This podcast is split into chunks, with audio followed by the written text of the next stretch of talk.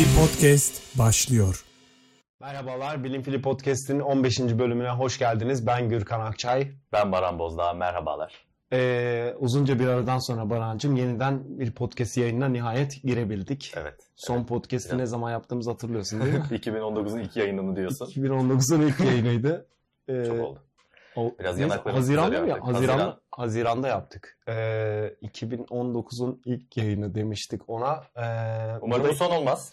Umarım ki son olmaz. Hemen araya da belki bir yayın sıkıştırabiliriz değil mi? Evet, Yılbaşı evet. öncesi, Evet. Christmas öncesi falan bir Biraz yayın. böyle bir hani utanarak söylüyoruz bunu ama ben şeyi de düşünüyorum hani bizim bazen hani seninle de görüşmediğimiz zaman aralığı oluyor. Bir ay, iki ay. Ee, nadiren de olsa görüşemiyoruz ama Evet. görüştüğümüz anda her şey kaldığımız yerden devam edebiliyoruz. Zaten işimiz dolayısıyla beraberiz ama e, bence bizim de aramızda yani e, olan bu şey gibi, diyalog gibi takipçilerimizle, izleyicilerimizle aramızda da böyle bir şey var. E, haklı olarak istemeseler de ikinci, üçüncü bir yayını yaptığımızda, devam ettiğimizde e, yine aynı o sadık e, kitle bizi izlemeye devam ediyor. Umarım ki sayısı artacaktır. E, gönülden isteriz bunu ama e, bizim için zaten çok kıymetli bir e, topluluk bizi takip etmeye devam ediyor. Ve biz kaldığımız yerden videomuzu çektiğimizde yine aynı sıcak karşılamayla aslında karşılanıyoruz. O e, bence o bozulmuyor. Evet kesinlikle haklısın. Bir de şey de var yani hani e, yayınlara bir hazırlığımız var elbette ki ama mesela buraya geldiğimizde şu ortama girdiğimizde stüdyoya girdiğimizde biz e, rutin akışımızla yani bu anda çıkıyor pek çok şey. Doğru. Çalışılmış değil yani evet. şu an mesela. Evet. O yüzden o da, o da tabii belli oluyordur da şimdi e, konuşmalardan. Ama bazı haberlerimiz var. Haberlerimizi bence paylaşalım. Hı hı. E, önce neyle başlayalım? Ee, bir şu mutlu haberi verelim bence. Sun Express ve Pegasus'larda artık Bilim Fili podcastleri e, izleyebileceksiniz yolculuklarınızda. Evet yurt içi ve yurt dışı uçuşlarınızda artık e, oraya da girdik. E, artık podcastlerimizi e, uçuşlarınız esnasında da izleyebileceksiniz. E, bunun haberini ilk kez buradan paylaşmış olalım. Evet. Ee, 2010, Bu birinci haberimizde 2018'in son yayınında istatistiklerden bahsetmiştik. evet E, bu yayında da küçük bir e, sayısal, nümerik bir bilgi verelim takipçilerimize. E, o zaman e, bir e, şey e, sayıyla işte Türkiye'nin kendi klasmanında e, bilim web siteleri arasında en çok görüntüleme alan web sitesi olarak e, istatistiklerimizi söylemiştik. Bu senede 16 milyonun üzerinde daha tam bir yılı doldurmadık ama 16 milyon e, 290 bin civarı bir e, görüntülemeyle bilim Evet. e, seneyi e, önde götürüyor. güzel götürüyor. Umarız öyle kapatırız. bir yarış olmamakla birlikte bizi Tabii. çok sevindiren rakamlar olduğunu e, söylemek istedim. E, bir diğer haberimiz de aslında En Evet. önemlisini hatta. Tişörtünün ne kadar güzelmiş diyecektim. Görünüyor değil mi? Ee, tişörtlerimiz e, Bilim Bilim Fili Store'u açtık. Ee, Bilim, Bilim Fili Store'u e, açmaktaki ed- e, amacımızdan ve e, hedeflediğimiz şeylerden biraz bahsetmek istiyorum ben Hı hı. hiç- açıkçası. Esasında duyurusunu yapmıştık, yaparken de dile getirmiştik ama buradan da tekrar paylaşmak faydalı olur diye düşünüyorum. Ee, Bilim Fili Store aslında Bilim Fili projelerinden bir tanesiydi. Ee, bizim biliyorsun pek çok proj- projemiz vardı ve e, böyle hani yavaş yavaş hayata geçirmeye çalıştığımız e, projeler var. Bilim Fili Store'da bunlardan bir tanesiydi. E, neyi hedefliyoruz bununla? Bu e, store mantığıyla hedeflediğimiz şey elde ettiğimiz gelirle e, bilim filinin bir kere kendi ihtiyaçlarını e, karşılayabilmek. Temelde sürekliliğini sağlamak Evet aslında. sürekliliğin devamlılığını sağlayabilmek e, bu anlamda kendine yeter bir platform haline getirebilme hedefimiz var Bilim Fili'ye. E, ve bunun yanı sıra diğer projelerimize işte bir köy okulları projemiz var ve Hı e, yana yakıla peşine düştüğümüz bir proje. Bunu hayata geçirmenin e, maddi kaynağını yaratabileceğimiz e, bir aslında şey projede Bilim Fili Store oldu. Doğru. Ee, animasyon stüdyo- stüdyosu kurmayı hedefliyoruz. Ee, yani bu da projelerimiz arasında. Dolayısıyla bunların hepsine yarat kaynak yaratacağımız bir e, projeyi hayata geçirdik. Bilim fili aslında kendi kaynağını yaratıp Evet. E, takipçilerimizin de aslında e, takdir edeceği gibi e, yapmak istediğimiz herhangi bir şey katkısız, desteksiz veya e, sürecin içerisinde maddi bir takım değişkenlerin girmediği e, hiçbir e, projemiz yok. Evet. Daha doğrusu böyle bir proje üretmek mümkün değil. Çünkü direkt doğadan alabileceğiniz şeylerle yapabileceğiniz proje sayısı oldukça az. Bunu e, kazarak çıkardık veya ağaçtan topladık diyebileceğimiz yapıcı, olumsal projeler üretmek neredeyse mümkün değil. Yapmak istediğimiz şeyler bilimi yaymak, bilim okur yazarlığını yaymak, e, yeni yazarlar Dahil etmek, dahil etmek, katmak. ilerideki yazarları ve bilim insanlarını yetiştirmeye birazcık olsun yardımcı olabilmek gibi büyük ve e, geniş çaplı ereklerin e, böyle yollardan e, geçtiğini söylemek e, ne ayıp ne de bizi engelleyen aslında bizim geri adım attığımızı gösteren bir şey. Tam tersine kendi kaynağını yaratmak için bilim fili e, yollardan birisini kullanmıştır diyebiliriz ve elbette başka yollarda e, kullanacağız ve başka projeler de var. Bu aslında büyük kelimenin tam anlamıyla bir süreklilik sağlamak. Her yoluyla, Evet. her yönüyle bilim filini tamam tam anlamıyla gerçekleştirmeye çalışmak diyebiliriz. E, bizlere bu anlamda destek olursanız çok seviniriz. E, bu podcast özelinde de benim hani belki şey yapabiliriz. E, bir indirim kodu e, yaparak izleyicilerimize e, indirim kodu Süper tanımlayarak olur. e, bir sürpriz yapabiliriz belki. Ee, yapabilir miyiz Dina? Bir indirim kodu tanımlarız herhalde değil mi? Yönetmenden onay geldi. Ee, süper. Ne olsun kod? Fil. Çok yaradı. Müthiş. Ee, fil olsun tamam güzel. Fil. e, İndirim miktarını da sen söyle. fil Sayı. açıyorum 20. 20. Fil 20. Fil 20 olsun bence nasıl olur? Arttırıyorum 30. O zaman 40 ile kapatalım. Tamam. Daha fazla gitmeyelim. Tamam. Herhalde alt, alta böyle bir Dina bir şey, e, Bir şey indirim koy. kodumuzun yazdığı bir şeyi Şuraya bir bant ekleyecek. gelir Bant. herhalde diye Onu ben de beceremem. Yani en aşağı nereye çektiğimizi bilmediğim için gösteremiyorum ama Güzel. Ee, Okey bunun da duyurusunu yaptık. Başka duyurmadığımız bir şey kaldı mı? Yazılarımıza devam ediyoruz. Ee, rutin bir şekilde araştırmaları duyurmaya, e, popüler bilim yayıncılığının e, sürdürücüsü olmaya e, devam ediyoruz. doğru. Ee, Ve yani aslında bunun içinde bambaşka bireysel süreçlere de dahil olmak durumundayız. Sempozyumlara, konferanslara elimizden geldiğince katılmaya çalışıyoruz. İşimiz dolayısıyla sürekli zaten okumak ve özellikle ben şahsen klinik araştırmalar süreciyle biyolojiye ve e, ilaç araştırmaları dolayısıyla da hastalıklara, medikal tıbba sürekli bir şey okuyup sağlamak durumunda oluyorum. E, bu aslında hiç kopmadan e, kendimize bireysel anlamda da çok şey katarak bu sermayeyi arttırıp e, paylaşmak e, amacıyla yani her gün zaten bir şeyler yapmaya devam ediyoruz. O yüzden hani yazılar devam ediyor ama o yazının devam etmesi için bir de arkada e, Tabii bizim bir- bireysel bir e, koşuşturmamız da oluyor.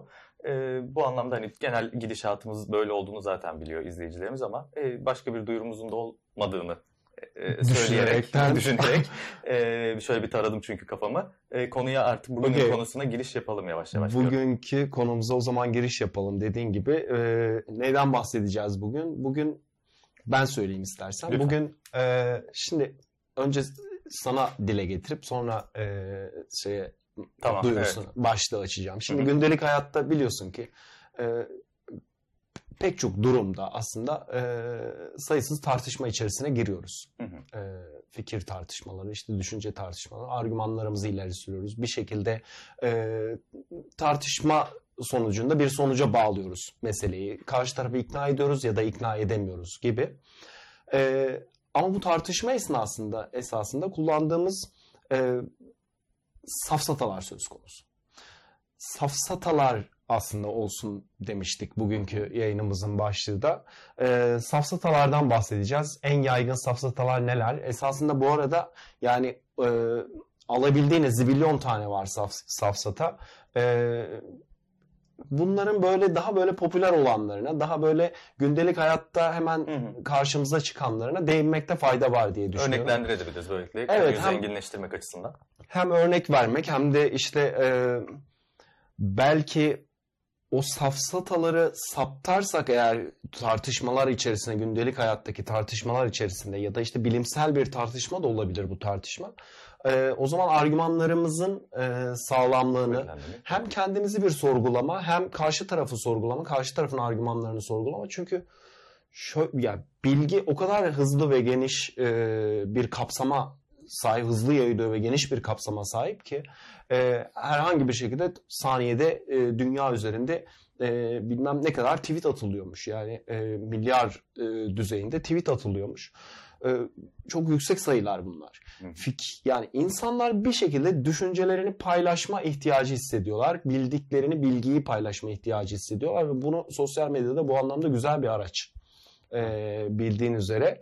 E, ama bu bilgiyi paylaşırken de çoğu zaman e, bir şeyler yapıyoruz. Yani karşı tarafı ikna edecek ama esasında argümanımızın ileri sürdüğümüz argüman tamamen mant mantık e, süzgecinden geçmemiş ya da mantık süzgecine dahil ettiğimizde e, o süzgeci geçemeyen e, argümanlarla karşılaşıyoruz ve bunlar çoğu zaman da hem yanlış bilginin yayılmasına e, ve bu yanlış bilginin bazen çok tehlikeli e, boyutlara varmasına ki şimdi yayın içerisinde örnekler vereceğiz. E, bahsedeceğimiz bir yayın olacak. Ee, sen konuya giriş yapmadan önce sözü sana devredeceğim ama işin bir de tam da e, tanımı itibariyle e, topluma olan etkisinin bir saptamasını yapmak istiyorum aslında. Gözlemlediğim kadarıyla ve aslında bu e, bir takım bilgiye çok kolay e, ulaştığını düşünen ve kolay ulaştığı için de doğru olduğunu e, varsayan birbiri ardına kesilmeyen yanılsamalar silsilesi gibi devam eden ve bu bu yanılsamaları benimsemiş toplumların bir özelliğinden bahsetmek istiyorum. Bence bu basit ve kolay elde edilebilir bilgi, doğruluğu saptanmamış bilgi hı hı. toplumda bir banalleşme, bunu kolay elde etmenin getirdiği bir banalleşmeyi beraberinde getiriyor. Ee, senin söylediğin anlamda belki bu tehlikeli olmayabilir, banalleşme bir normalizasyon yaratabilir toplumda. Bunun tespitini yapmak tabii ki bize düşmez ama e, bir taraftan da senin söylediğin kelimenin tam karşılığı olsun diye söylüyorum. Tehlikesi nerede? Bana sorarsan tehlikesi bu yanlış bilgilerin basit ve küçük, etkisiz gibi görünen örneğin aynı yere iki kere yıldırım düşmez. Yani e, sanki bir kanadı varmış gibi. E, bunun üzerine atasözlerin gelişmesi. Şimdi bunun bir safsataya dönüşmesinin tehlikesini söylemek istiyorum. Bu bir yanılsama yaratabilir. Yani delusion dediğimiz. E, yanılsama yaratıldığı andan itibaren dünyayı artık o yanlış bilgi perdesinin arkasından görme gibi bir sorun oluyor toplumda. Ve bu toplumsal bir sorun. Bireysel olmaktan öte toplumsal bir sorun. Çünkü yayılmış oluyor. Artık bir toplum bir olaya buzlu bir camın arkasından bakar gibi oluyor. Yanlış bir bilginin, delusion'a dönüşmüş bir yanlış bilginin e, etkisi bu kadar tehlikeli olabilir aslında demek istedim. Çünkü o buzlu camın arkasında bir karartı var ama o ne? Yani aslında gerçek olan şey ne e, bilmiyorsunuz ama o yap, istediğiniz yaftayı yapıştırıp benzettiğiniz her şeyi olduğunu düşünebilirsiniz. E, yorum farkları girebilir ve o yanılsamanın aslında e, bilimsel olarak kanıtlanan, bulunan, e, çalışmalara dahil edilen, argümanlarla, teorilerle desteklenen bütün o kavramsal yapısını bozmuş oluyor. E, tehlikesi bence aslında e, burada bir ilerleyişe ket vurmak, e, vurulmasına sebep oluyor.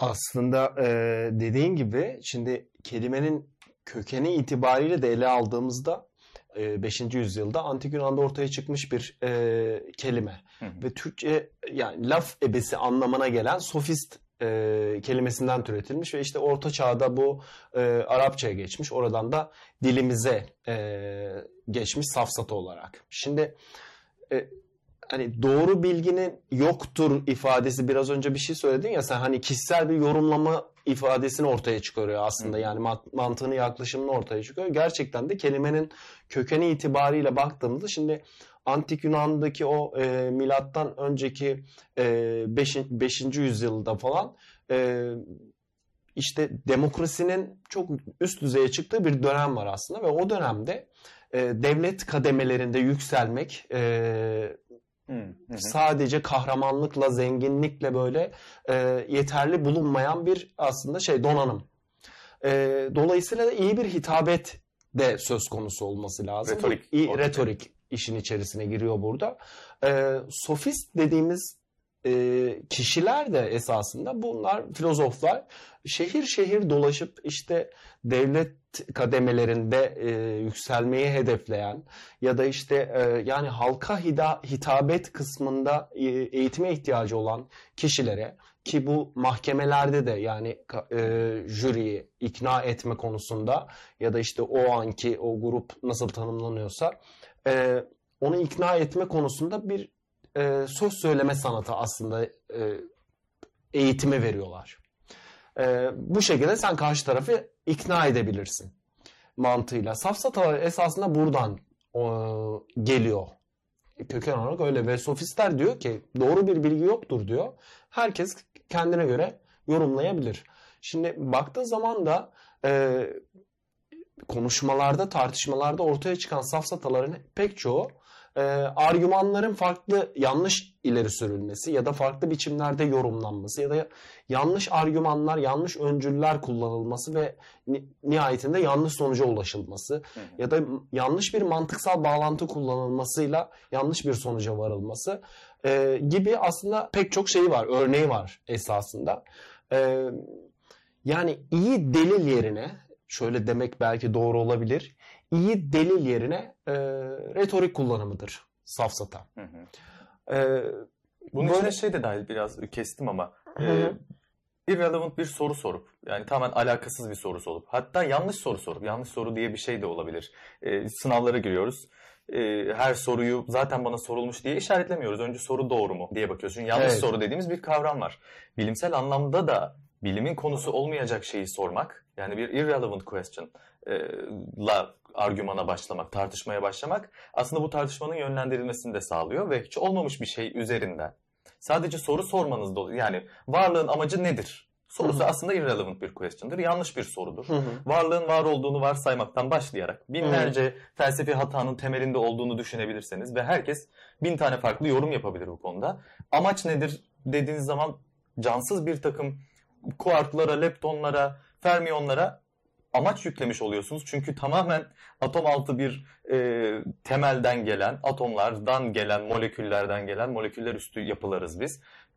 Amaç dediğiniz anda, varlık dediğiniz şeye amaç yüklediğinizde ne kadar derine giden aslında yanlış bir yerden çıkmış bir şeyi sormuş oluyorsunuz ve bunun üzerine bir felsefe tarihi var. Varlık felsefesi dediğimiz bir şey var ve hala konuşulup tartışması abesle iştigal bir duruma gelmeye başlıyor bilim ilerledikçe. Böyle bir aslında şey var. Irrelevant question'la yola çıkılan da bir safsata süreci var e, diye düşünüyorum. Bir katkı yapmak istedim ama safsata kavramı için uygun mudur? Ee, Diye de süper, sana evet. Yani çok da yerinde oldu esasında. Çünkü şimdi böyle tek tek safsatalara dokunduğumuzda örnekler de veririz.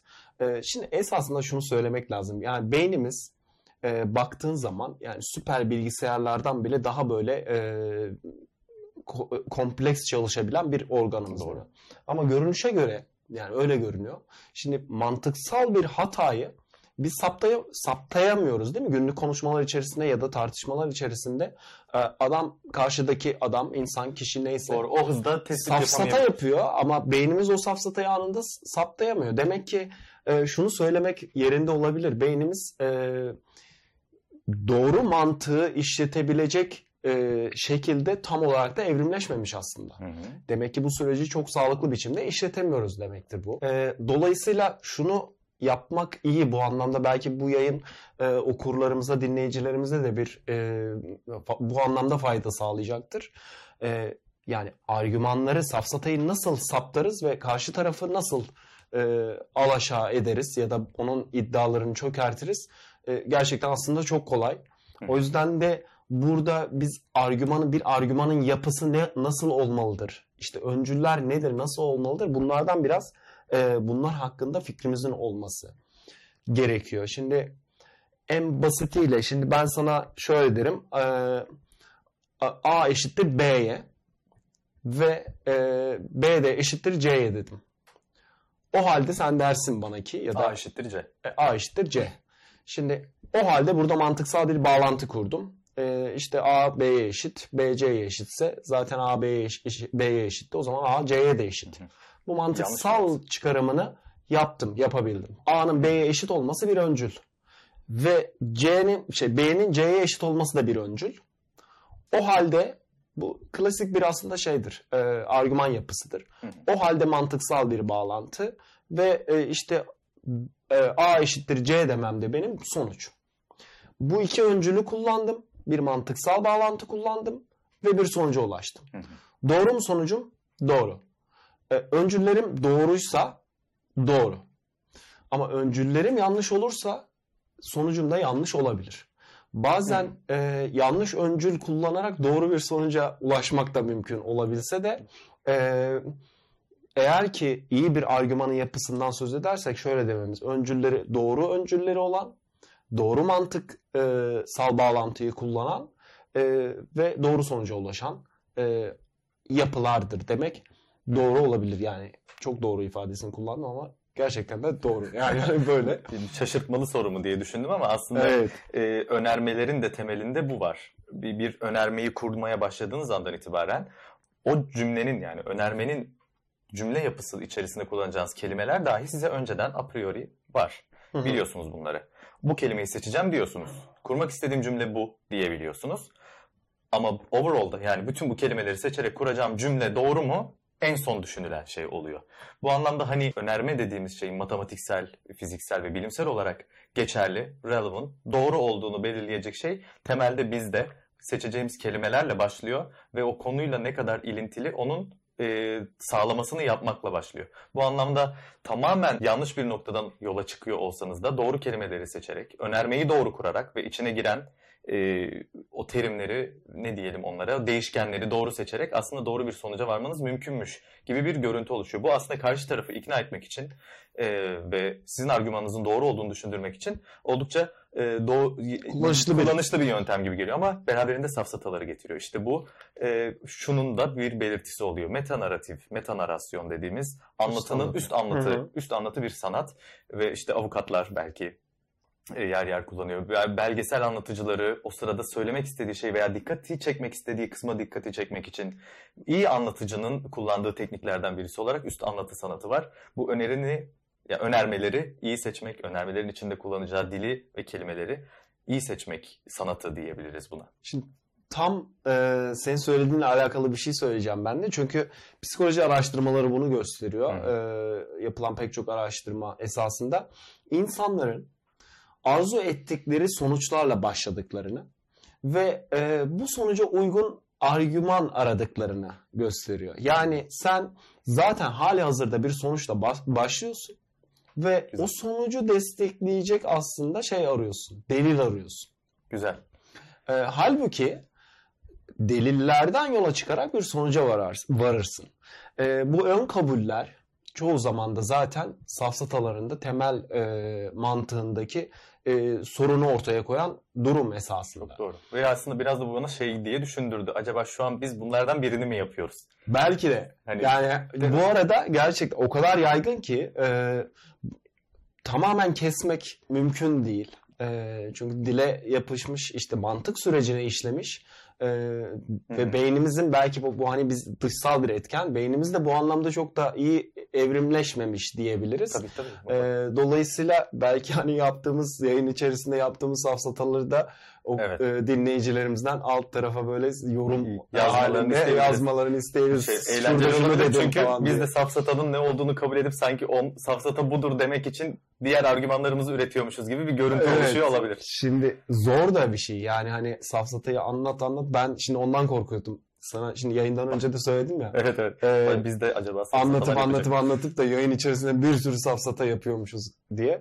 Belki de yapacağız yani hani bilmiyorum. Ee, küçük Gör- şeyler olabilir yani buna yanlış bilgi vermek anlamında demeyelim ama küçük şeyler olabilir. O anlamda da e, dinleyicilerimiz yorum olarak Evet. videonun altına Hata, hata zaten hep aranan bir şey.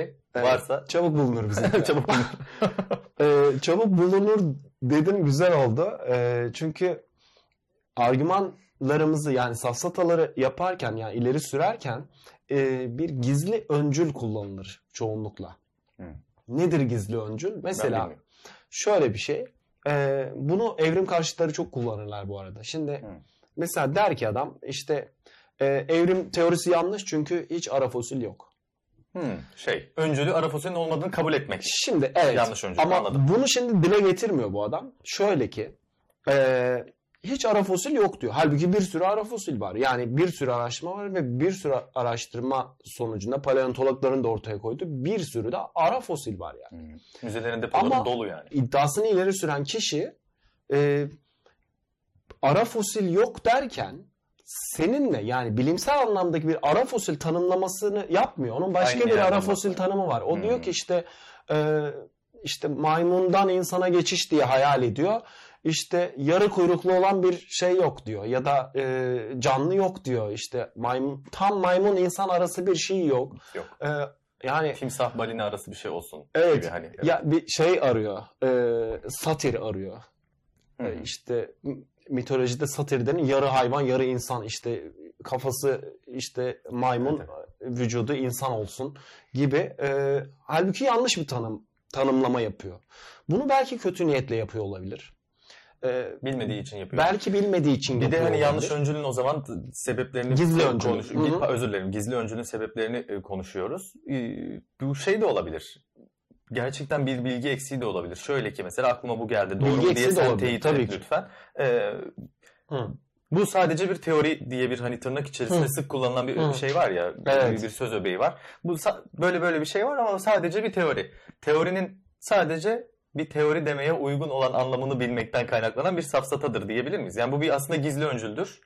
Evet. Bu gizli evet. öncülü kullanıyor ve diğer anlamını bilmiyor teorinin. Var Doğru. orada Oxford sözlüğünde ikinci anlamı var. O ikinci anlamını bilmiyor ve doğal olarak bu gizli öncülden yola çıkarak her bilimsel şeye, her bilimsel teoriye, Big Bang, Big Bang teorisi ama bu sadece bir teori. Teori. Ka- Evet. Kaç kere kanıtlanmış veya kaç kere deliller gösterilmiş, araştırmaları bulunan şey olmasıyla ilgilenmiyor. Teori ise sadece bir teoridir. İşte gibi. yani e, bir gerekçe de esasında yani bu gizli öncül gerek e, durumunu ortaya çıkaran şeylerden bir tanesi de e, yani konu hakkında bilgisizlik, cahillik esasında. Yani evet dediğin şeyde örnekte çok var yani hala e, yas, yasayla e, bilimsel yasayla teori arasındaki farkı da kavrayamayan, anlamayan, bilmeyen e, bir sürü de insan var. Burada da şöyle bir Bu- safsata yapmış olabiliriz biz. Hani cehalet dediğimiz şey hani cahillik ya bu. Hani Evet. tırnak içerisinde belki de o cahil olduğunu bilmemesinden. Yani cahillik sorun değil burada. Evet. Kendisinin cahil olduğunu farkında olmaması sorunmuş gibi geliyor bana.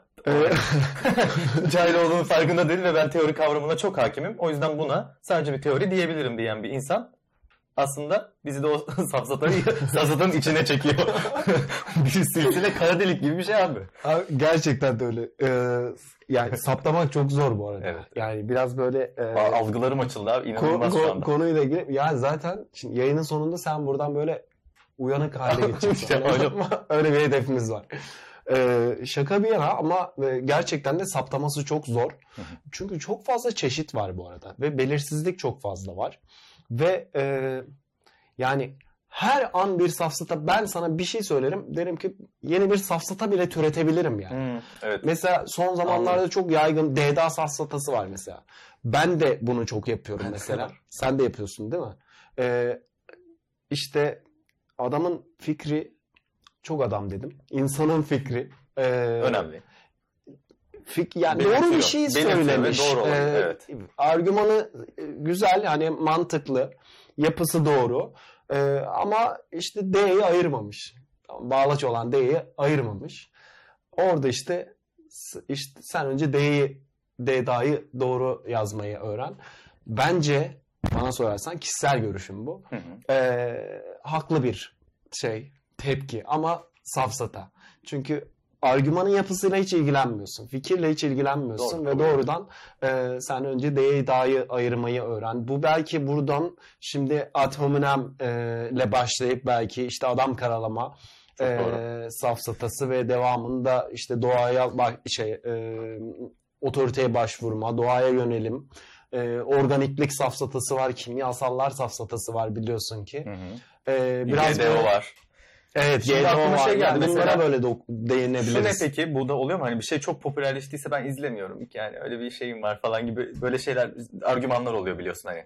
Lost izlemiyorum çünkü işte çok popüler abi yani. Çok popüler. Bu, Bu da öyle bir şey olur. Mesela bende de şey var. Toplumun büyük çoğunluğu öyle düşünüyorsa öyle düşünmeyeyim. O zaman muhtemelen doğrudur gibi bir kavramsal bir yanı, bu yanılsama olabilir. Neden yani yanlış olsun? Mümkün. Şimdi şöyle, e, ya bildiğim Ama kadarıyla öyle düşündüğüm oluyor yani açıkçası. e, popüler olana referans verme safsatası var. Hı. Tam Ama tersi. popüler olmayana referans verme hani e, bu biraz farklı olma e, Çabası diyorsun. Çabası Git ağla. diyebilirim. İçeride git ağla. Ama e, ya düşündüğün zaman evet popüler olanı Doğru, aha. ikna etmek e, karşı tarafı kolaydır ama e, sen kıyıda köşede kalmış bir e, radikal bir düşünceyi düşünceyle e, çok da ka- ikna kabiliyetin düştüğü için e, belki tartışmalarda çok başvurulabilen bir yöntem olmayabilir. O zaman şöyle Ed hominem'le başlayalım. Ee, biraz da bahsetmiş olduk hem e, akışı içerisinde. Ad hominem la- e, Latince şahsa yönelme anlamında, karalama anlamına gelen e, ifade. Hı hı. Yani karşı tarafın e, argümanından ziyade kişinin bir eksikliğiyle, bir işte zayıflığıyla e, onu ileri sürüp ona atıfta bulunup e, argümanın değersizleştirmeye çalışmak gibi. E, bir örnek verelim. Şimdi ad hominemle başladık madem. E, yani bah- bahsettik. E, onunla devam edelim. Ad hominem Latince şahısa yönelme anlamına geliyor. Ee, nasıl yapılıyor? Diyelim ki bir argümanı süren, ileriye süren kişinin herhangi bir eksikliğiyle e, dalga geçerek ya da onu hor görerek, e, eksikliğini öne çıkararak argümanın e, bütün mantıksal değerini ya da e, doğruluğunu e, çöpe atmaya çalışmak e, durumu. Hı hı. E, mesela Bunu bu, karşı argüman olarak kullanıyor aslında. Değil mi? Tabii yani senin bana sunduğun e, şeyi, argümanı ben senin bir eksikliğine dayanarak sana e, senin sunduğun o doğru argümanı reddediyorum. E, bu, bu şeyde Türkiye'deki politikacılarda özellikle çok görülür. Yani e, adam doğru bir şey sürüyordur ileriye. Gerçekten yapılması gereken toplumsal anlamda da faydası olan bir iddiadır bu. Ama bunu ileri süren e, kişi işte A partisindendir. E, A partisi zaten zamanında şöyle yapmıştı. E, dolayısıyla siz e, sen de A partisindensin. Senin söylediğin şey doğru olmaz gibi bir e, doğru değildir diye iddiayı e, böylesi bir karalama kampanyasıyla çökertmeye çalışmak. Hı hı. Yani tutmadığımız bir şeyden, bir e, gruptan, bir politik taraftan denizlerimizi temizleyelim şeyi gelse, hani Hı hı. önermesi gelse, Evet. önerisi gelse, e, siz ülkeyi soydunuz, soğana çevirdiniz, ne denizi? Temizleseydiniz aldığınız paralarla falan gibi bir Belki bu doğru Bir- da olabilir. bir safsata da biz yapalım o zaman. E, bu doğru da olabilir şimdi. Ama şey var mesela, o, yani birisine sağlıksız olan bir şey söylüyorsun. Sigara içme. O da, o da sana diyor ki sen önce ne bileyim spor yap. Sen de sen de çok yiyorsun falan. sen, de, sen de sigara içiyorsun, bana da yapıyorsun Gibi. gibi. Halbuki iddia yani Doğru, senin söylediğin önemli doğru bir şey. Ee, atomünemi umarım böyle rasyonelleştirebilmişizdir. Biraz da şeyi söylemek lazım. Bilim, bilimin içerisinde bu nerede? Yani bilimin içerisinde bu nasıl karşımıza çıkıyor? Aslında bilim dünyası içerisinde ad hominem e, argümanlar üretilmiyor. Bireylerin e, ortaya bireylerin özelliğine göre argümanlar üretilip üzerinden çalışma, araştırma, dizaynı yapılmıyor. Buna karşılık bilimsel olan bulguların tartışmasında bunu görebiliyoruz. Yani bilim dünyası içerisinde olmasa da bilimsel olarak tespit edilmiş bir bilgi, bulunmuş, e, elde edilmiş bir bilgiye Hı hı. karşılık ad hominem argümanlar geliştirilebiliyor. Ya mesela ne olabilir? Y- yine bir örnek verelim. Ee, bir araştırma makalesinden, araştırmayı yapan kişilerden bir tanesi. Ya belki bu bir ilaç araştırması olabilir. Adam belki yani bir hastalığa bir çözüm üretmiş. Ee, ya da bir etken maddeyi saptamış. Ee, doğrudan işte kişiye burada daha öncesinde işte sen zaten Big Pharma'dan attım tırnak içinde işte. Ee, bilmem sen Rockefeller ailesinin işte ailesinden para alıyorsun zaten gibi. Yani doğrudan araştırmadan ziyade kişiye böyle saldıran e, ifadeler, iddialar diyebiliriz safsata biçimi. Senin söyleyeceğin başka bir şey var mı bununla ilgili? Ee, Yani bilimsel bu, bu açıdan hani örneğini bu için örnek? ben- bence, bence için. iyi de aynı şey de bu bir takım GDO'da öyle görüntüleme teknolojisi drone dahi aslında orduya yapılan yatırımlarla icat edilmiş bir takım teknolojiler var. Biz şimdi bunun içerisinde bir e, art niyet arıyoruz diye o bilimsel keşif yapılmamış olmuyor. Oraya dönük bir eleştiri yapmamız o keşfi de bitirmiyor. E, te- keşfedilmiş terminoloji, bilimsel bilgileri de yok etmiyor aslında. O Evet. Orada duruyor. Ee, güzel. O zaman bir, bir başkasına da geçelim. Bu da Türkiye'de çok yapılır. Ee, belki dünyada da çok yapılır yani. Otoriteye başvurma safsataları. Ee, otoriteye başvurma safsataları hani böyle genel yapısından kısaca belki söz edelim. Ee, işte atıyorum Profesör A kişisi. Profesör Baran işte e, A önermesinin doğru olduğunu söylüyor. Hı hı. O zaman A önermesi doğrudur. Şimdi ben sana geliyorum e, ya da bir başkasına gidiyorum. E, Baran bu konuda işte e, Baran da bu konuyu doğru söylüyor. Doğrudur diyor bu iddiaya. O zaman doğrudur. E, şimdi Türkiye'de özellikle belki Canan Karatay'la bu iş bayağı yuka çıktı. E, kadına yönelik tüm eleştiriler yani onun profesör olduğu e, şeyle ünvanıyla reddedilmeye çalışıyor. Yani yiyebildiğiniz kadar yiyin diyor yani mesela. Bir örnek sadece. Ee, ama işte ben mesela gündelik hayatta sen de karşılaşıyorsundur bununla. Ben şimdi yemekhanede yemek yerken iş yerinde işte bir arkadaşla e, biraz böyle tuz atıyordum ben o sırada. Hocam dedi işte çok da tuz yeme falan dedi. E, doğru evet. E, masaya oturduk ve bu kez Canan Karatay'dan işte kaya tuzu aslında tüketmemiz lazım bilmem ne falan diye böyle e, şeylerle devam ettirdi. Biz tabii konuştuk bir şekilde ikna ettik birbirimizi ama e, yani bunu Canan Karatay söylediği için ve Canan Karatay bir profesör dolayısıyla bu ifade doğrudur. Bu otoriteye yönelme. Şimdi esasında baktığın zaman e, mesela Isaac Newton yani fiziğin böyle kalkülüsünde böyle babası diyebileceğimiz bir bilim insanı değil mi? Hı hı. Ama Newton'ın simyanın da böyle ateşli bir savunucusu olduğunu çok kimse bilmez yani. Ee, Newton'a göre mesela o zamanki e, düşüncesiyle e, işte değersiz bazı doğadaki bazı elementleri çeşitli yani belirli bazı kimyasallarla tepkimeye sokarsak altın gibi daha değerli kimyasallar elde ederiz şey e, metaller elde ederiz gibi bir yaklaşımı vardı mesela.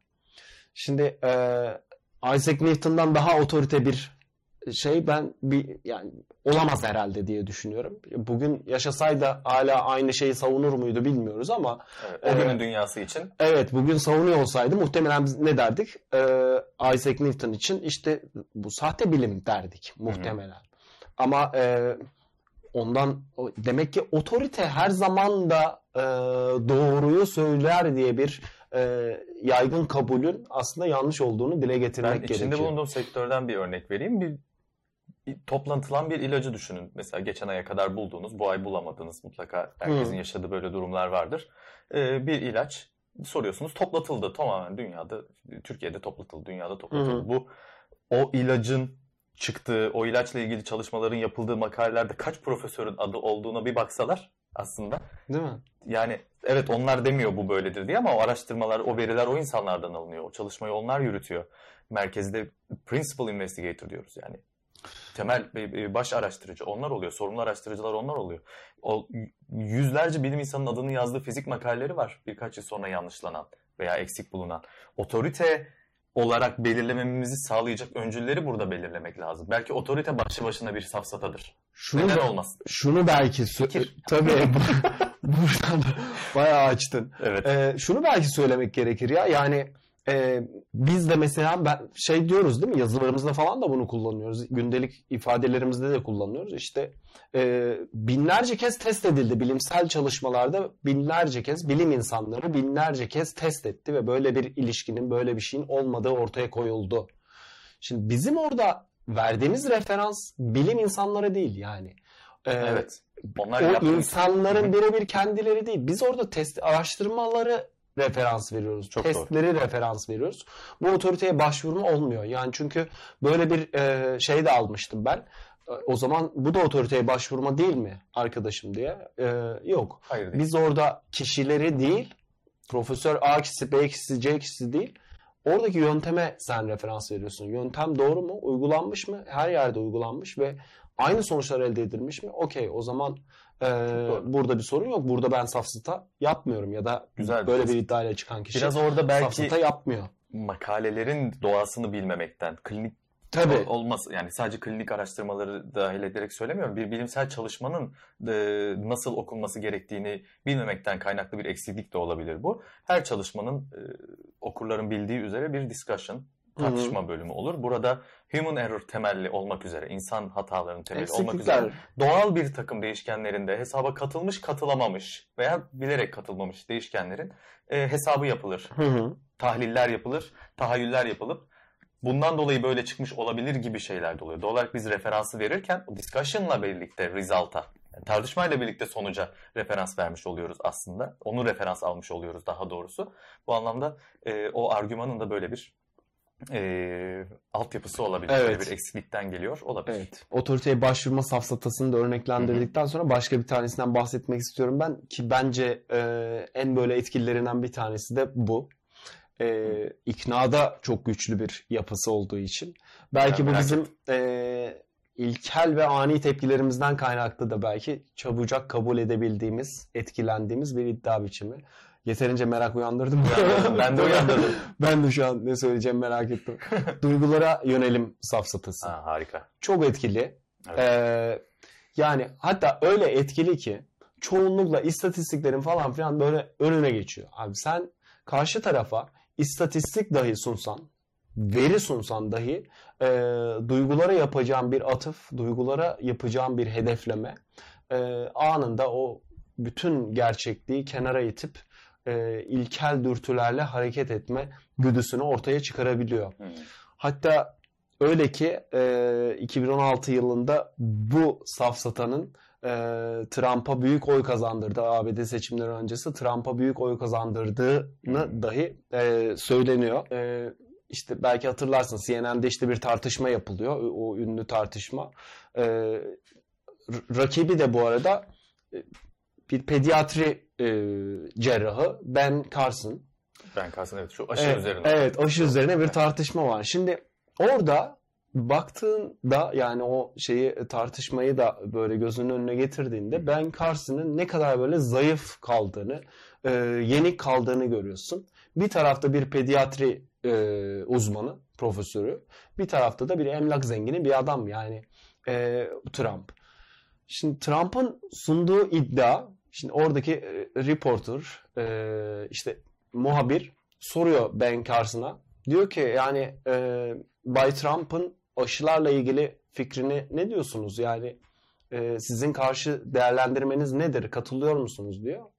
Ben Carson'da bir e, uzman olarak aslında alandaki bir uzman olarak işte e, aşıların otizme sebep olduğunu gösteren herhangi bir çalışma bulunmuyor diyor. O kadar sade ki değil mi cümle? Evet. Ee, peki diyor eminim ki diyor Trump da kendisi zeki bir adamdır.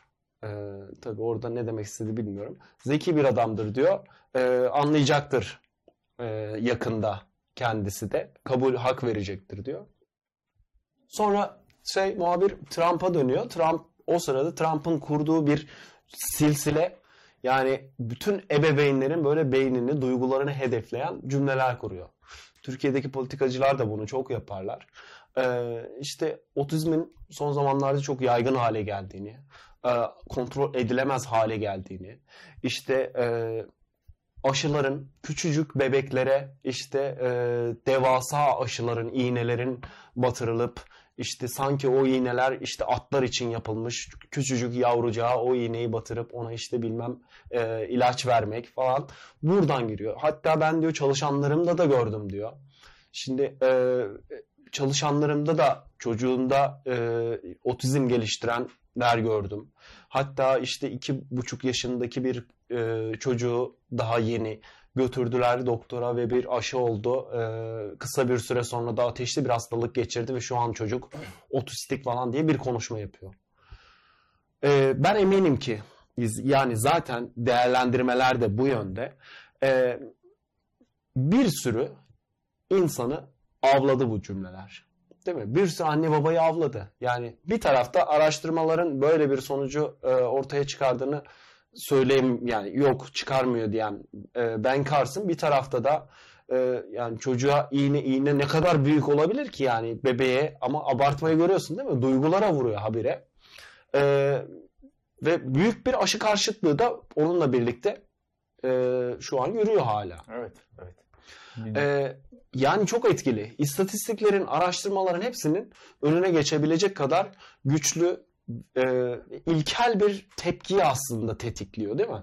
E, anne çocuk arasındaki, ebeveyn çocuk arasındaki o ilkel bağı, e, ilkel e, bağlanmayı tetikleyerek, o bağa vurarak e,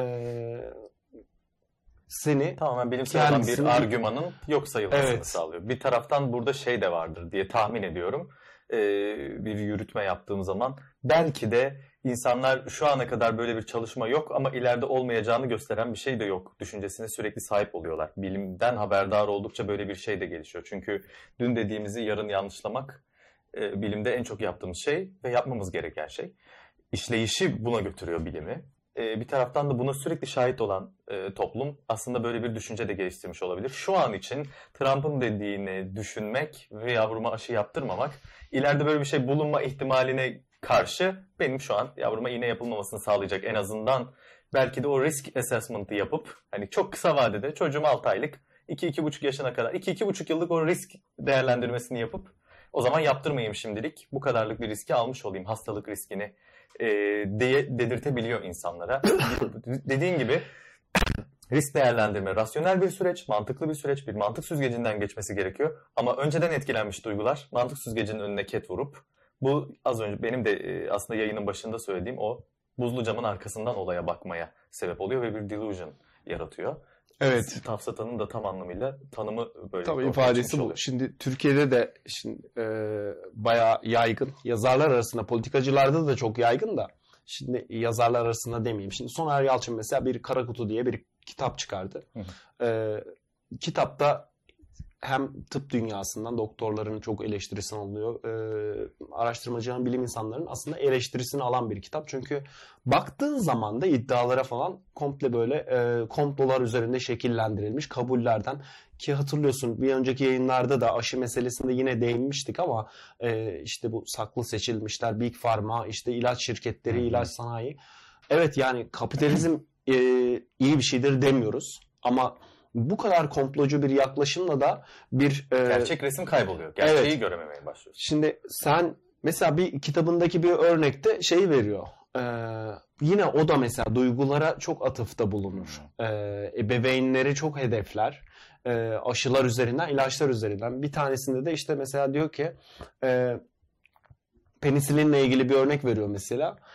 İşte e, penisilin üretildikten sonra e, işte ba- ba- bazı hastalıklar daha da yaygın olmaya başlandı ve bu hastalıklar e, hatta Van Gogh'un çalışmalarında falan dahi e, resimlerine dahi yansımıştır. Şimdi ilk etapta senin buradan aldığın tepki ne? Şunu anlıyorsun. E, penisilin tehlikelisi var yani diye bir mesaj alıyorsun değil mi? Halbuki referansa bakıyorsun. O Van Gogh. Van Gogh'u da tanıyorum, biliyorum. Resimleri var. E, penisilin bir anda bildiğim bir ilaç. İşte e, antibiyotik.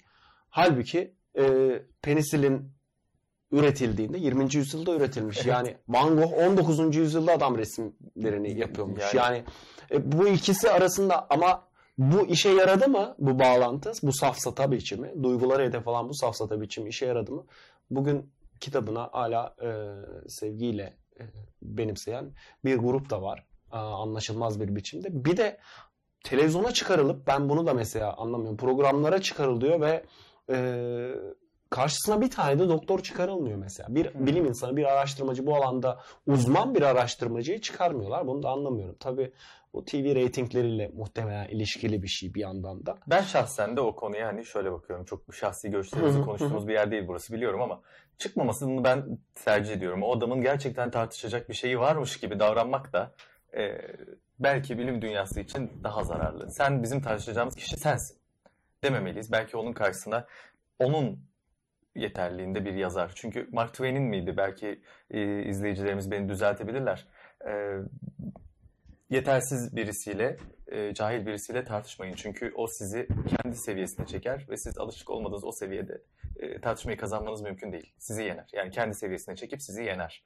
E, bu anlamda bilim, belki o söylediğin Trump'ın örneği bunun daha iyi bir karşılığı oluyor ama bilim karşısına tartışmacı olarak neyi almalı sorusunu benim kafamda ortaya çıkarıyor. E, ve ben diyorum ki tartışılmaması daha iyi. Yani Ya ben ben de öğrenilme topluma etkisi anlamında hiçbir şey söylemiyorum. Çok haklısın. Tartışılmalı ve bir uzman buna karşı çıkmalı ama e, bilimsel olarak biz bu adamla bunu tartışmaya geldik denmemeli. Belki onun platformu farklı olmalı. Bu belki dediğin gibi e, bu işte Trump Carson örneğine e, dönersek oradaki belki hatayı ortaya çıkarabilir. Doğru. İşte e, bunu işte tartışabilecek belki popüler bir dille tartışılması lazım çünkü.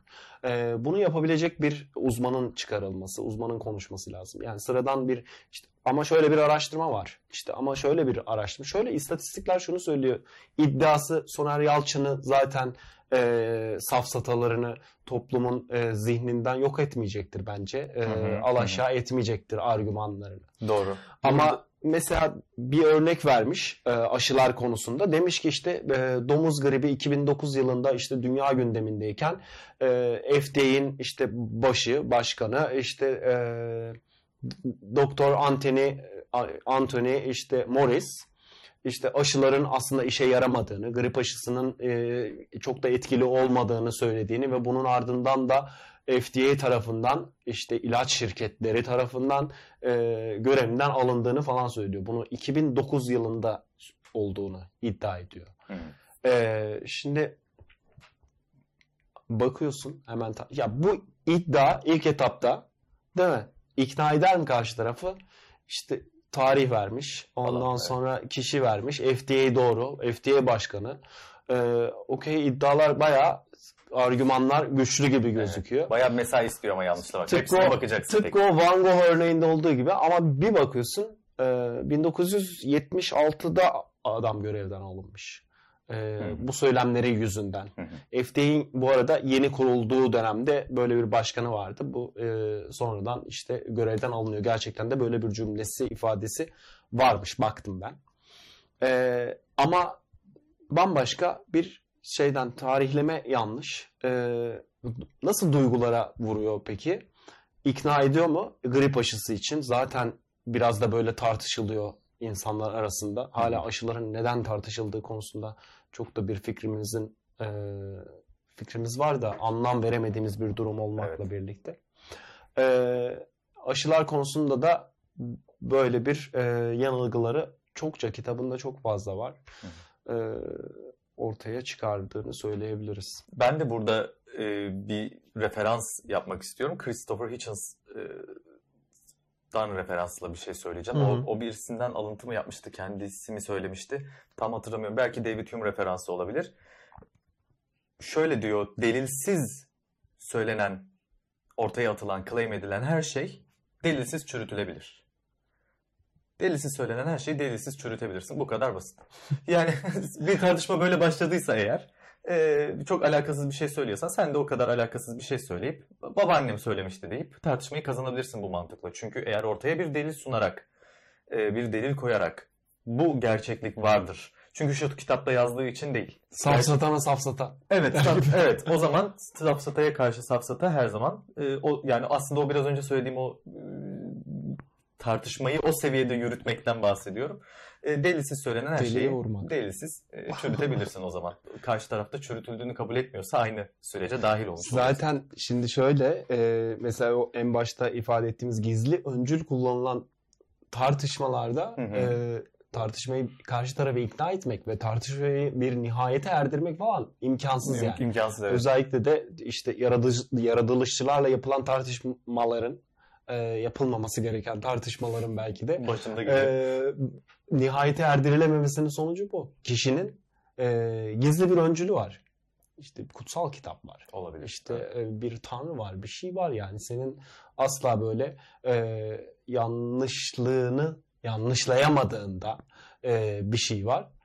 Dolayısıyla hani nihayete de erdirilemiyor çoğunlukla. Doğru. Zaten de olayın çıkış yeri burası. Oraya da hiç girmemek lazım. Zaten evet. Gerek yok. Yani evet. E, aşı konusu da öyle. Yani e, çok tehlikeli boyutlara varmış durumda.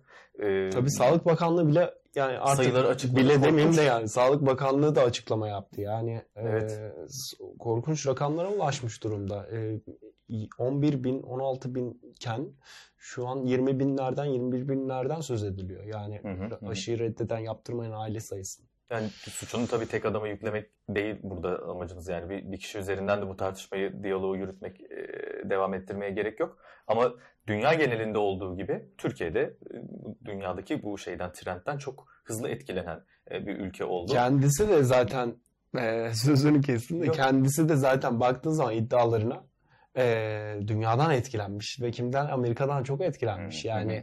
bu anlamda 5 e, yıl 10 yıl öncesinin Amerika'da yaygın olan fikirleri e, direct translation'la ve çoğu zaman da bu arada kitabında çok fazla da şey var. Yani e, plagiarizm var. E, intihal sorunu da var. E, yani doğrudan oradan fikirleri alıp e, Türkiye'de popüler hale getirme gibi de bir e, Misyon. kötü bir amaç. Bilmiyorum bu komploculuk. e, kötü bir Ucunda komploculuk. sağlık olan bir konuyla ilgili hani bu kanser konusunda Bu konuşmuştuk. kadar rahat konuşamıyor Konuş- olmak konuş- lazım Çok rahatsız olmuştuk hatırlıyorsun. Evet. Yani ben ben şahsen işte moleküler biyoloji mezunuyum. Kanser fizyoloji gibi dersler aldım. Kanserle ilgili okumak durumundayım. Zaten klinik araştırma sektöründeyim. Söyleyeceğim birçok şeyden o kadar çok korktum ve çekindim ki çünkü o kadar bilmiyoruz ki durumu. Evet. Yani bilmediğimiz şey o kadar çok ki bildiklerimize yetmiyor ve onların içinden seçip bir Yani şey bir- söylemek çok ve o gün konuştuğumuz safsatalardan birisi de oydu yani kansere çare bulunmuş ama söylenmiyormuş e, çıktığı e, bizim gerçi birçok podcast'imizde böyle safsatalardan çok bahsettik uzun yaşam bunlardan birisiydi telomer, Telomer vardı muhabbet. falan E, bu onlardan birisi ama ne kadar çekinerek söylemiştik E, dediğim gibi de hani tek adamı yüklemek değil derdim ama e, konu sağlık olunca 3 4 5.yi düşünmek Bir endişe duymak lazım Evet. değil mi? Ciddi konu. Evet. Ee, son bir tane daha ben söylemek istiyorum. Sonra Safsata. sen, evet. Hı hı, tabii. Ee, çok da uzatmayalım artık. Da sonra toparlarız. Peki. Çok mu uzattık bilmiyorum artık da. Gerekiyor. Ee, konu ciddi konu. Ne, ama E, bir, de, bir de o kadar şey yaptık.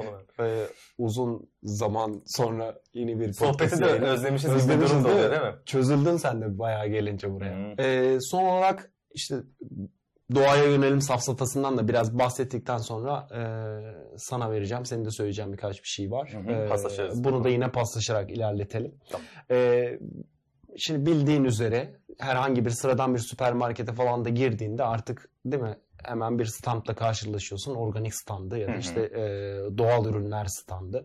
E, sanki diğer ürünler e, doğal değilmiş gibi.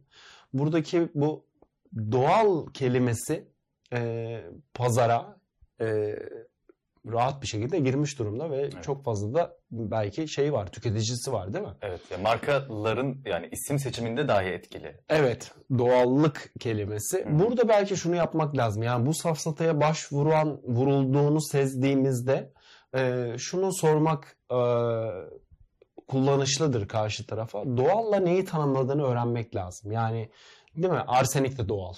Hı hı. İşte e, ya da işte kimyasallar kelimesi kimyasallar safsatası belki demek de bu doğru olur. Dedim ya çok fazla safsata var. Yani herhangi bir şeyden bir safsata üretmek çok kolay. Evet. Ee, Yılan işte- zehri doğal mesela. Evet. Yılan zehri doğal. İşte e, ona bakarsan mesela e, antibiyotikler de doğal değil mi? Hı hı. Sonuçta laboratuvar ortamında yapılan bir şey, üretilen bir şey ama sonuçta Doğada var. bir e, e, bir bitkinin belki bir şeyin e, ekstraktı bir e, şeyi etken bir maddesinin kullanıldığı. Tabii. bir, Zaten e, adında oluyor. Monoklonal antibody diyoruz mesela. Yani e, dolayısıyla burada doğal olmayan kötüdür e, yaklaşımı da söz Hı hı. konusu. Doğalsa iyidir, doğal ol- değilse kötüdür.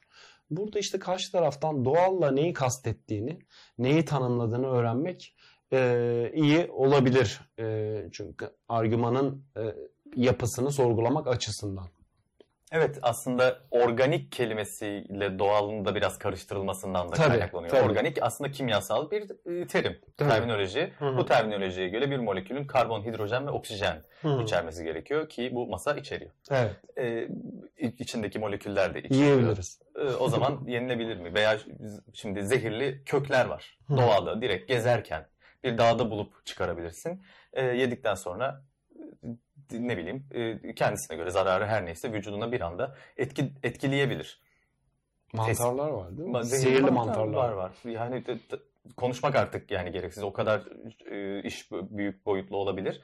Burada tabii şeyin bence tartışması daha doğru. GDO da buna giriyor aslında. Hı hı, doğru muyum? Ee, Doğru. Belki Çok haklı bir yerden yakaladın. Değil mi? Güzel. Hani genetiği değiştirilmiş e, organizma. E, GMO veya Genetically Modified Organisms. Bu organizmanın yediğimiz şeyin, mısırın, e, canlı olan o organizmanın genetiğinin biraz değiştirilmiş olması not necessarily yani zorunlu olarak onu hasarlı, e, sağlıksız, zararlı yapmıyor. Genetiğini değiştirmeyi bizim avantajımız için de kullanabiliriz. Az besin kaynağı olan bir şeyi çok besin kaynağı haline getirebiliriz. E, bulundurmayacağı bir takım mineralleri daha kolay kökten emmesini sağlayabiliriz genetiğini değiştirerek. Evet, e, belli hormonları fazla üretmesini sağlayıp hızlı büyümesini sağlayabileceğimiz gibi, için içine sağlıksız bir takım unsurların gelebileceği gibi tam tersi içinde kullanmak mümkün. Bunu sadece o tanım itibariyle zorunlu olarak zararlıdır demek Ve artık bu işin bir de politik bir takım şeyleri e, ortaya çıkmaya başladı. Özellikle de 45-50 yaş üstü bireylerden duyduğum için yani şahsen bunları duyduğum için bu eleştiriyi yapıyorum. Ee, İsrail bunları yaparak işte Türk toplumunun kontrol altına almaya çalışıyor. Çünkü onların genetiğini değiştiriyor. Biz de onu en çok domates yediğimiz için onlar da domatesi değiştiriyor. Oradan da işte bak işte bizi buradan götürecekler falan. Bir takım işte bu aslında ilk başta söylediğim banalleşme buydu. Bilimin kendisine ve doğasına yeterli saygıyı duymadan, bu yeterli öğrenme mesaisini harcamadan, bu emeği harcamadan hazır bilgiyi bu şekilde alıp toplumsal olarak bu banalleşmeye dahil oluyoruz. O sıradanlaşmaya ve bir, bir taraftan da sığ bakış açısını e, kabullenip hayatımızdaki diğer değişkenleri buna göre belirliyoruz. Yani organiği yersem o zaman İsrail beni yönetememiş olura kadar evet. gelir bu mantık. E, abesle iştigal bile demek yerinde olur. Yani şeyde e, o GDO meselesine güzel değindi. Onu ben de söylemek istiyorum bir şeyler. e, şimdi GDO deyince insanların kafasında hep kötü senaryolar var ya. İşte de değiş, değiştirilmiş. Artık. Genetiği değiştirilmiş. Yani doğal olan bir şey değiştirilmiş aslında burada. Sen doğaya müdahale etmişsin algısı var. Halbuki e, çok güzel, çok doğru örnekleri de var değil mi? İnsülin nasıl üretildi? İnsülin bir bakterinin e, genetiği değiştirilerek üretildi değil mi? İnsülin eğer üretilmemiş olsaydı e, bugün pek çok insan e, aşı dediğin şey nedir mesela? E, yani hayatta temel, kalamayacaktı evet, belki. Yani, genetiğini değiştire değiştire yaptığımız bir sürü tıbbi uygulama var yani. Evet. Şimdi şunu da tabii söyleyelim. Yani evet bu GDO dediğimiz proses, süreç e, kötü anlamda da kullanılabilir. Kötü amaçlar uğruna da kullanılabilir. Evet. Ama bir şey GDO oluysa kötüdür etiketini yapıştırmak e, işte doğal değil o zaman kötüdür etiketini yapıştırmak gibi bir şey. Ee, aynı süreç hiçbir bir, anlamı bir de yok. aslında seçici olarak da değiştiriyoruz bir şeyleri. Yani doğada yetişmiş ilk orijinal marulu Tabii. Kim yerdi acaba diye bir soruyor. Bugün hep e, Dina da oradan bakıyor. Muzdan. Hadi muzdan bahsetmiştik. Muzun orijinal halini pek yiyecek adam ben tanımıyorum. Böyle daha işte yastıcı, yeşile evet. kayan, e, şey biraz daha böyle koyu renkli, içini böyle kestiğinde daha sert, daha susuz, e, lifleri daha sert falan bir meyve. Ama onu seçere seçe, seçe seçe işte onun tarımını yaparak ve içinden en şeker oranını arttırarak daha tatlıları diğerleriyle çiftleyerek e, bu çaprazlama yani standart gendel şimdi gendel meneti diyorum. Mendel genetiğiyle dilediğimiz tüketilebilir formatta e, besini zaten üretiyorduk. Yani tarım toplumuna geçtiğimizden beri bunu yapıyoruz. Seçerek yapıyoruz. Köpeklerde yaptığımız gibi. Seçe seçe kullanıyoruz. Ee, bir taraftan da bunu yenilebilir, tüket, tüketilebilir hale getiriyoruz. Ticari bir tarafı olduğu gibi insan ihtiyacını da karşılayan. Daha çok şekerliyse doğada bunu toplayıp yediğinde daha ileriye göç edebiliyorsun. İnsanın yani, göç, meka- göç yolaklarını bir gün konuşuruz. Hani o yol boyunca insanlar aslında ne yiyerek göç ediyorlar? Nasıl yapıyorlar bunu? Temel günlük enerjini bulmadan, bu ağaçtan yeterli şekeri toplamadan daha ileriye gitme riskini almazsın ki. Kabileni oraya konuşlandırırsın. Aslında evrimimizin temelinde bu değişim, e, doğadan besini seçerek yeme zaten var. Şimdi bunu daha akıllı yapıyoruz aslında. Burada da gene GDO'yu övmek değil niyetim. Sadece o ayrımı yapmak için doğru unsurlarımı, doğru parametrelerimi devreye sokuyoruz. Doğru mantık süzgecinden geçiriyor, geçiriyor muyuz? muyuz? Soru işaretini yaratmak istedim e, dinleyicilerimizin de kafasında. Nacizane. E, o yüzden bu örneği verdim. Çok güzel oldu. Ee, bu mesele belki ya GDO meselesi de bir yandan da şey e, social scientific issue dediğimiz işte o ilk podcast'imizde de hatırlıyorsan bahsettiğimiz Tabii. meselelerden bir tanesi. Yani bir yanı toplumda bir yanı işte bilimde ve tartışmalı konular. Evet. Ee, o notların duruyordur senin şurada bir yerde. Evet. ee, çok da böyle hani üzerine belki uzunca yayınlar yapılması gereken bir mesele. Doğru, çok doğru. Şu alanda da araştırmalar hala sürüyor. Ee, dolayısıyla ki ama şunu yapmamak, argüman üretirken en azından işte e, GDO'lu deyip bir şeyi e, kötülememek, e, doğal deyip bir şeyi iyilememek. Şu an ürettim bu kelimeyi. Olsun bence güzel oldu. İyilememek Yakıştı. diye. E, bunu yapmamak e, doğru olan. Doğru. E, mantıksal e, olan da bu. E, diyelim ve ben bir senin söyleyeceğim evet. birkaç bir şey var.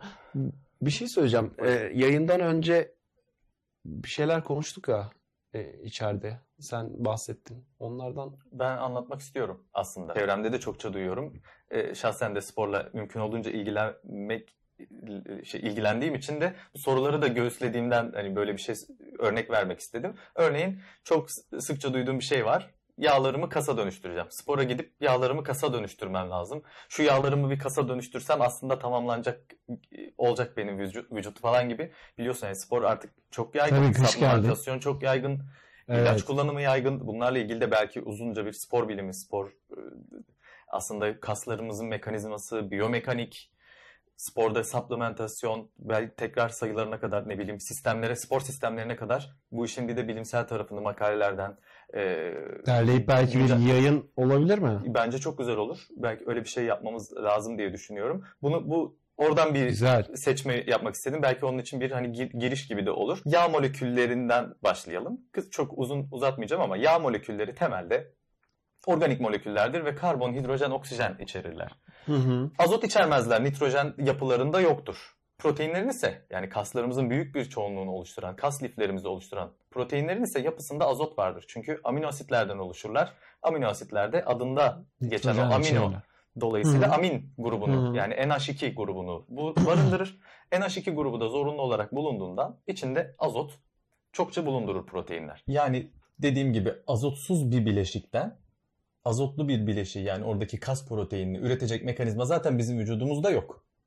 Peki yani o yağı ne yapıyoruz biz? Aslında asıl soru bu. Yani yağlarımı kasa dönüştüremiyorum. Tamam bu bir safsata. Yağ aslında yakıyorum. Spora gittiğimde yağ yaktım. Bu, bu, bu tarz şeyleri kullanıyoruz. Ve evet gerçekten yağ yakıyoruz. Günlük aktivitemizde zaten enerji için yağ yakıyoruz. Ama bu yağ nereye gidiyor? Bir ikinci safsata da burada çıkıyor. Yağlarım tamam kasa dönüştü. Attık onu çöpe. Yağlarım işte terle dışarı attım. Veya işte Su olarak attım. su olarak attım. İdrarla falan. Veya Yani işte sindirim vücut e, atıklarıyla, atığıyla. dışkıyla attım falan gibi. Bir de burada bir yanılsama olduğunu, bir yanlış bilgi olduğunu da gördüm ve doğru aslında insanları tabii denemek için değil ama bunlar konuşulduğunda, konu bu olduğunda doğru bilgilerin e, yerleşmediğini ve doğru bilginin yayılmadığını bu noktada gördüm. E, bu safsatanın da önüne geçmek adına onu da söylemek istiyorum. Yağlar karbonlu bileşikler ve organik bileşikler ve çok sayıda karbon içerebiliyor. Çünkü bir yağ e, bir e, sterole bağlanmış. Hı. 3 tane yağ asidiyle. 3 yağ asidinin bir parçalanması için ve o ana yapıdan çıkması için, parçalanabilmesi için birer molekül suyla e, enzimatik sürecini tamamladığı ve her yağ asidinin o bağlamdan koptuğu ve parçalandığı bir süreç. Ama yağlar totalle yani bu bu mekanizma çok aşamalı. Sonra o parçalanan yağ asitlerinin yakılması ve bizim enerji üretmemiz süreci var. Bir de tabii burada o e, kısaca onu da ekleyeyim. Yağlarımız ısıya dönüşüyor ve işte havaya salınıyor. Biz işte spor yapıyoruz, yanaklarımız kızarıyor, kıpkırmızı oluyoruz. Vücut ısımız yükseliyor. Isı olarak dışarı atıyoruz yağı gibi yanlış e, şeyler olduğunu, Yanılgılar. yanılgılar var. Yağlar aslında yağları attığımız tek yol %90'ına yakınına attığımız yol nefesimiz. Yağlarımızı aslında havaya atıyoruz. Su bu. Ya ve karbondioksit. Hı hı. Bu karbonlu bileşiği oksijenle yeterli miktarda oksijenle yaktığınızda çünkü moleküler olarak yanma süreci organik bir molekülün yanması veya bir molekülün yanması oksijenle tepkimeye girmesi anlamına gelir. Yanma tepkimesi budur. Hı hı. Yağlarda yandığı zaman oksijenle tepkimeye girdiğinde o karbon, hidrojen ve oksijen birbirinden ayrılarak karbonla oksijenler karbondioksit içindeki hidrojenler de suyu oluşturuyor. Hı. %84'ü ağırlık olarak yani kütlesel olarak yaktığın 1 kilo yağın e, 840 gramı karbondioksit olarak havaya nefesle atılıyor. Yaklaşık 160 gramı da su buharıyla gözeneklerimizden veya yine ciğerlerimizden havaya atılıyor. Yani aslında yağlarımızı kasa dönüştürmek değil, yağlarımızı havaya dönüştürmek diye bir şey var. Ve havaya atarak o kiloyu e, kaybediyoruz. Yani kilo kaybının, weight loss'un mekanizması aslında süreç olarak bu. Sadece bir konuda bile bir safsatanın nasıl yayıldığını çok basit bir şey olabilir. Mutlaka ki bilenler, daha iyi bilenler var. Ama e, bir safsatanın nasıl yayıldığını ve bu yanılsamanın insanların belki e, çok yüksek paralar verip supplementler kullanması, de, spor besin destekleri kullanması, spor salonlarına büyük paralar yatırması ve yanlış beklentilerin içinde olması ve bu beklentilerin başka anksiyeteler, depresyonlar, depresif durumlar e, yaratmasının ve bu kadar basit bir yanlış bilgiden, e, temel biyolojideki bir bilgi eksikliğinden kaynaklandığını göstermek açısından bu örneği verdim ama Çok güzel oldu. konuştuğumuz gibi bu da böyle bir hani ileride yapacağımız belki bir spor bilimi podcast'ine bir girişte Aslında olmuş olur. Bence de güzel olur. Hı. Ee, çünkü hani böyle sorular da bu arada bana gerçekten geliyor. Hem Instagram üzerinden gönderiyorlar. Bana da. Ee, Evet, evet. Sana da geliyordur muhtemelen. Ee, işte şu supplementi kullansam işte nasıl olur falan da yani hani ben de çok şimdi sporla da çok arası olan bir e, insan olmadığım için ya da fitnessla vücut geliştirmeyle çok arası olan birisi olmadığım için e, Evet ancak işin biyolojik mekanizması üzerinden bazı yorumlar yapmaya çalışıyorum ama tabii ki işte e, bir seri yapmak belki de güzel olabilir bu anlamda evet. dediğin gibi. Sen bir de hani e, işle ilgilenen de üzerine duran da birisi olarak e, okumaya çalışıyorum. O güzel olabilir. Yayılıyor ve ben de çok soru alıyorum. Spor yaptığımız alanda da e, çok konuşuyoruz, sohbetler ediyoruz. Başka insanların tecrübelerinden, bilgilerinden de faydalanmaya çalışıyorum profesyonellerin. Ee, Süper. Çok öyle bir yanlış bilginin yayıldığı çok konu var. Sarmlar, steroidler, e, steroid prekürsörleri yani steroid yapı taşları ile ilgili, antrenman sistemi ile ilgili, antrenman çeşitleriyle ilgili, spor geçmişleriyle ilgili. Supplementler zaten aşmış durumda. Herkes her şeyi kullanıyor. Supplementasyonla ilgili. Ee, söylenebilecek doğru, yanlış, güzel yapılan doğru şeyler de var. Onları da söylemek lazım. Ama bilimsel altyapısını da konuşmak, güncel yani makalelerden sadece e, kasın belki biyolojik yapısını konuşmak bile pek çok şeyi e, çökertecektir. Çok doğru bir şey yani şey söyledi. Hani o kasın o lif yapısını konuşmak, işte bir Tendonlar. vücuttaki yağın e, moleküler yapısını konuşmak, işte bir proteinin moleküler yapısını konuşmak falan e, pek çok böyle yanlış kavrayışın da aslında önüne geçecektir. Bence güzel bir seri çok olabilir bunu çok başlatsak. Doğru. Yani bir hareketin yapılışı bile aslında temelde işte nereden başlıyor, nerede bitiyor e, gibi işin çok e, elbette hani YouTube bunlarla dolu bir, sürü kaynak Instagram'da e, herkes PT evet. ve bu aslında PT'ler tarafından da personal trainer'lar tarafından da eleştirilen bir şey. Vergili vergisiz bir taraftan çok e, illegal bir taraftan yürüyen şeyler de var. Tekellerin de e, bir popollaması, bazen yanlış bilgilerin yayılmasına ön ayak olması gibi süreçler de var. Eğitimler sürekli verilse de bir sertifikasyon süreciyle insanların hemen PT olması. E, çok hızlı yayılan bir takım yanlış bilgiler oluyor bu nedenden. Halbuki her gün güncelleniyor ve gerçekten artık ciddi araştırılıyor spor ve supplementler. Yine steroidler öyle. Ee, onların güncel bir takım verilerinden bahsetmek lazım. Nedir ne oluyor Güzel diye. olur. Yanlış bilgilerin önüne geçmek, geçmek. açısından da eh, herhalde iyi olur. İyi olabilir dediğin gibi. Ee, diyelim ve... Barancım diyelim ve klasik olarak diyelim ve bitirelim. Ee, evet. Ama bitirmeden önce kitap tanıtımlarımızı Tanıtacağımız kitaplar var. Yapalım. Bayağı da zaman girdi ee, senin... Sen benimkini de verebilir misin? Ama onu tanıtacağım. Evet. Ben Şimdi hemen... ben konuyla ilgili önce ha, sen, evet konuyla ilgili olduğu için doğru hayır çok doğru söyledin. Seninki daha önemli. Önce ben gireyim. Ee, hem konuyla da ilgili ya. Hı hı. Ee, bugünkü podcast yayınımızda biz safsataları anlattık. Safsataların bir kısmını anlatabildik tabii ki. E, detaylı olarak ulaşabileceğiniz, detaylı olarak örneklerle çok güzel açıklamış. E, Tevfik Uyar'ın Safsatalar kitabı Aklın Kırk Haramisi e, şeklinde yayın evinde söyleyelim destek yayınlarından çıkmış. E, bu kitabı alıp okumanızı e, açıkçası tavsiye ederiz daha detaylı öğrenmek için e, örneklendirmek ve daha fazla çeşitle e, karşılaşabilmeniz için. E, dili de çok duru, çok basit bir dili var. Dolayısıyla hani acaba anlar mıyım falan diye bir kaygıya da düşmenize gerek kalmayacak. E, Bilim Fili Store üzerinden de e, sevgili Tevfik sağ olsun e, Bilim Fili Store üzerinden de e, imzalı olarak okurlarına ulaştırabileceğimizi e, bize söyledi. E, ona da teşekkür etmiş olalım buradan. Evet. Çok teşekkürler. Sen, ee, ben, ben de Metis Bilim'den bir kitabı tanıtmak istiyorum. Metis Bilim'den çıktı. Nörolojik. Ee, kitap e, Eliezer e, Steinberg'in yazdığı bir kitap. Kendisi hem felsefe hem e, neuroscience, sinir bilimi eğitimi e, almış ve kitapta bunun tüm e, aslında izlerini görüyorsun. Beynin mantıksız davranışlarımızın ardındaki gizli mantığını aslında anlatmaya çalışıyor. Örneğin daha hayal gücünüzün e, daha iyi olması sizi daha iyi bir sporcu yapar mı? Hem yaratıcılık anlamında hem antrenmanlar anlamında.